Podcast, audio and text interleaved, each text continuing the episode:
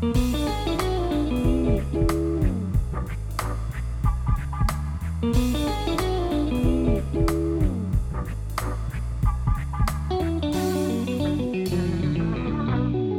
welkom bij Dochters van Narcisten.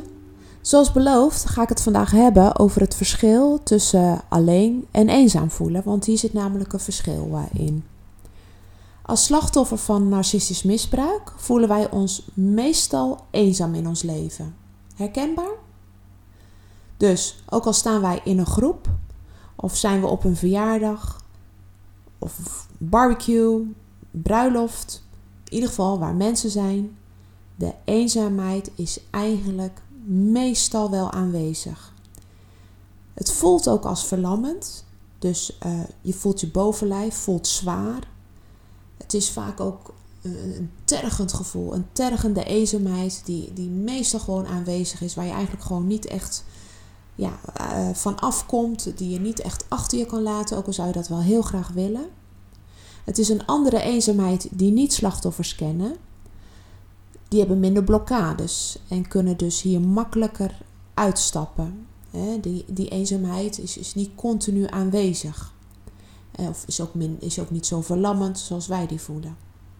Nou, deze eenzaamheid is in ons geprogrammeerd door onze narcistische ouder toen we nog heel klein waren. Je narcistische ouder, die was er niet voor je. Je werd genegeerd, je behoeftes werden genegeerd en je werd vaak alleen gelaten. Je deed er niet toe.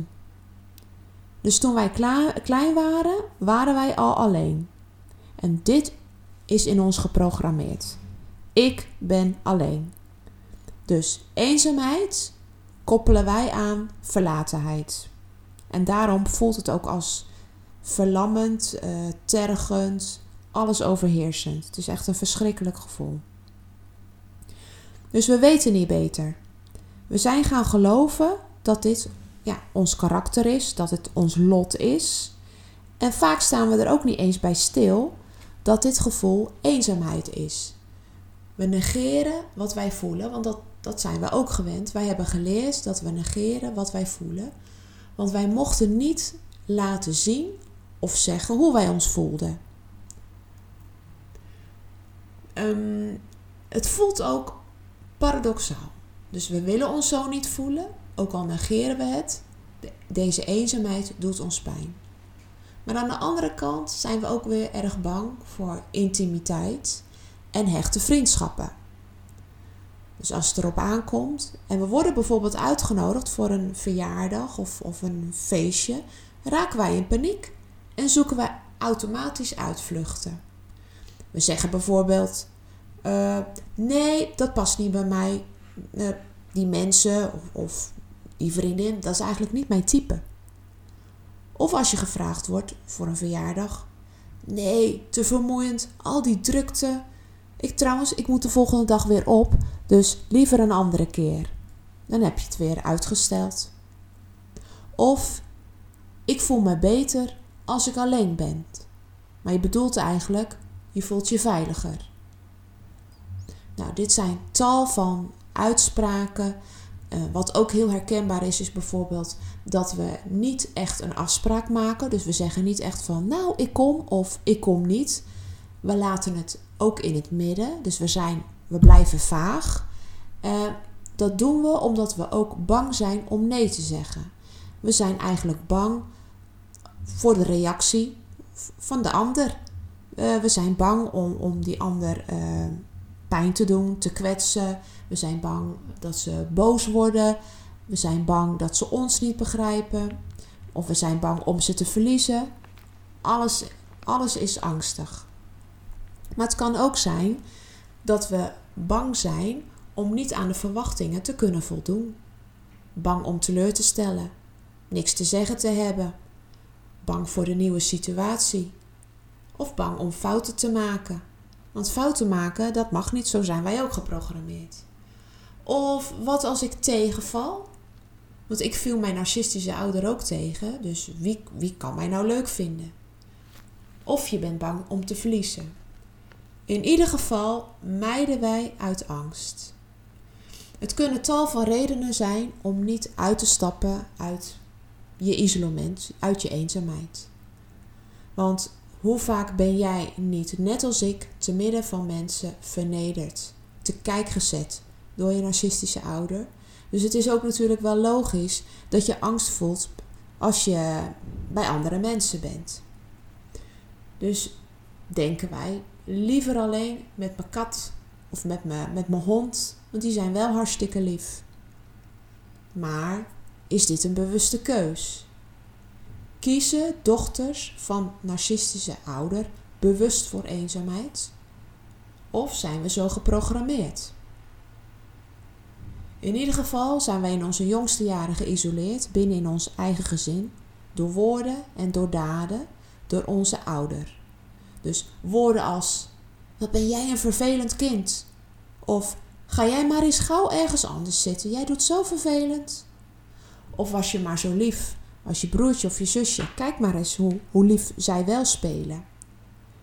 Het maakte dat jij je anders ging gedragen en dat je je ook anders ging voelen dan anderen.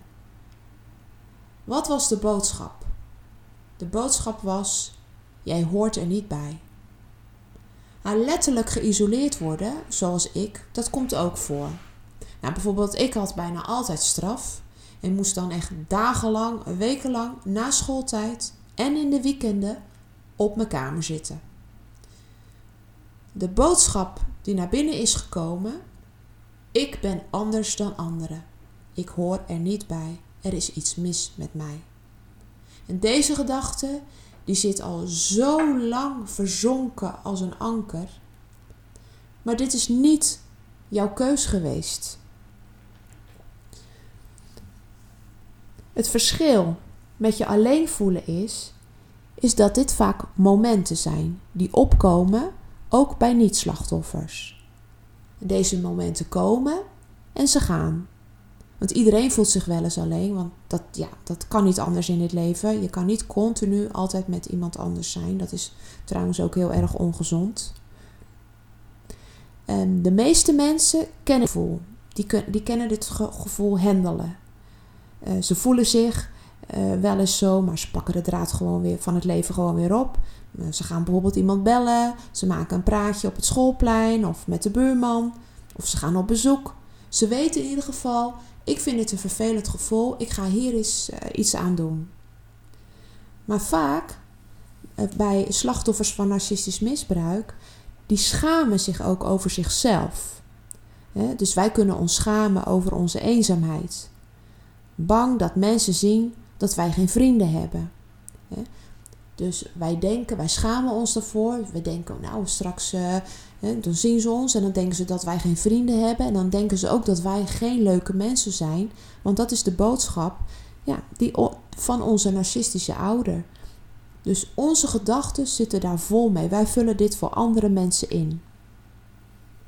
Het kan ook een reden zijn om niet te gaan winkelen, bijvoorbeeld als er niemand is om met je mee te gaan. Dus blijven we binnen. We willen niet gezien worden.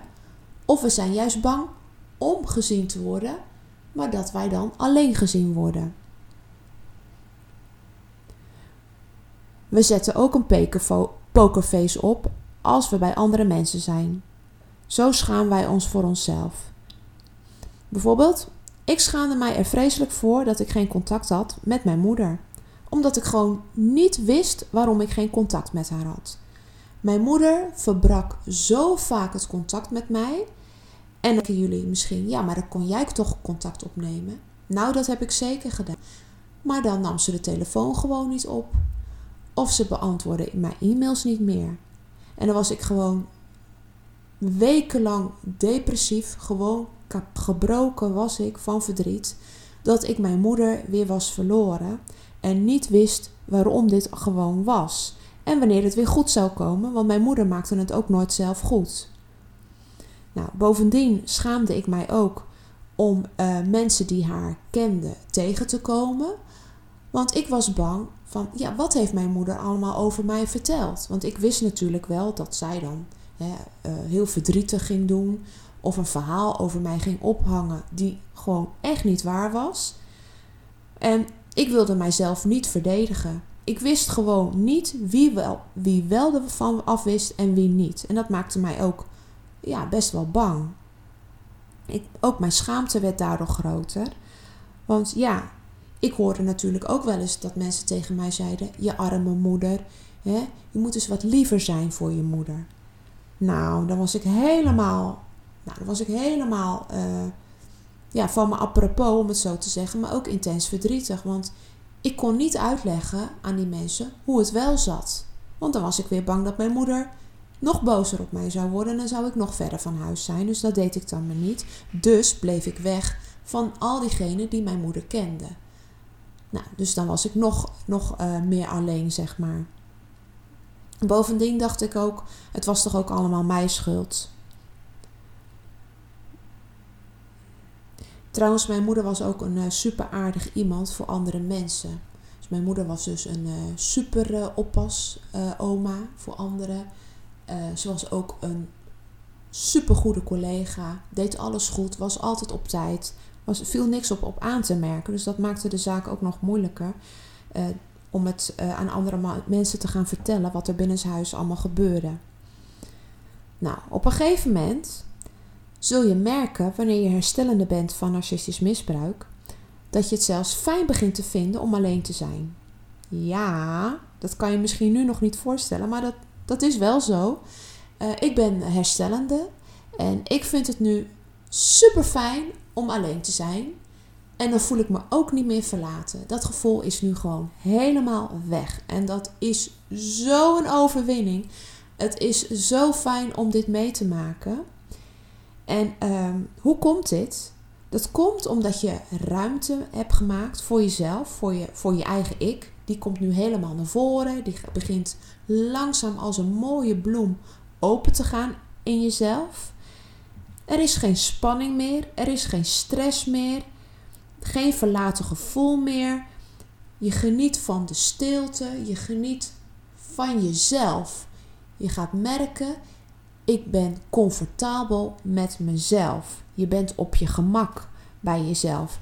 En je gedachten blijven in het hier en nu. Dus je gedachten gaan niet over, oh jee, uh, ik moet die nog bellen. Oh, ik had gezegd dat ik die zou bellen. Oh, die heb ik nog niet gebeld. Oh, oh, oh. Hè? Nee, je bent op je gemak. Je voelt dat je baas wordt over jezelf. Je ontdekt in deze ruimte ook wat je wel en wat je niet zou willen met jezelf, eh, met andere mensen, en met je toekomst. Jouw autonomiteit die neemt toe. En mensen beschouw je niet langer als opvulling van tijd of jouw identiteit, maar ze worden een prachtige aanvulling in jouw leven. Maar het word jij ook. Hoe meer jij autonoom wordt, ga jij staan in jouw eigen kracht. Je leeft niet langer door andere mensen heen, dus ben je niet langer op een verkeerde manier afhankelijk van ze. Je zult ook in staat zijn om jezelf te geven aan een ander, omdat het niet langer uit eenzaamheid wordt gevoed, maar uit gezond alleen zijn. En dit zijn de mooiste relaties. Dus, je bent zo geprogrammeerd door je narcistische ouder dat je je eenzaam voelt dit hoort niet bij jou en het is niet jouw lot. Koppel jezelf los van deze gedachten. Jouw narcistische moeder wilde jou isoleren omdat zij of hij kon doen wat ze met je wilde. Omdat jij in je geïsoleerde situatie niemand had. Je had dan geen kracht meer, je was als een mak lammetje. En een narcistische ouder die voedt zich door macht. Want dan kan die heersen. En dat is wat ze willen. Dan wordt hun ego groot en daar leven ze op. Als je dit gaat realiseren, beste dochter, dan word je zelf bewust en kan je jezelf gaan herprogrammeren door nieuwe goede gedachten. De eenzaamheid die hoort niet bij mij. Ik ben een waardevol iemand.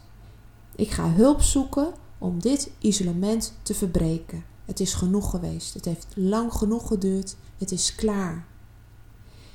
Nou, ik hoop dat je hier aan wat hebt gehad. Als dat zo is, geef dan alsjeblieft een positieve, positieve review. En ik hoop ook dat je de volgende keer weer zal luisteren. Ik wil je ook bedanken voor het luisteren. En tot de volgende podcast. En dames, dochters, keep on walking.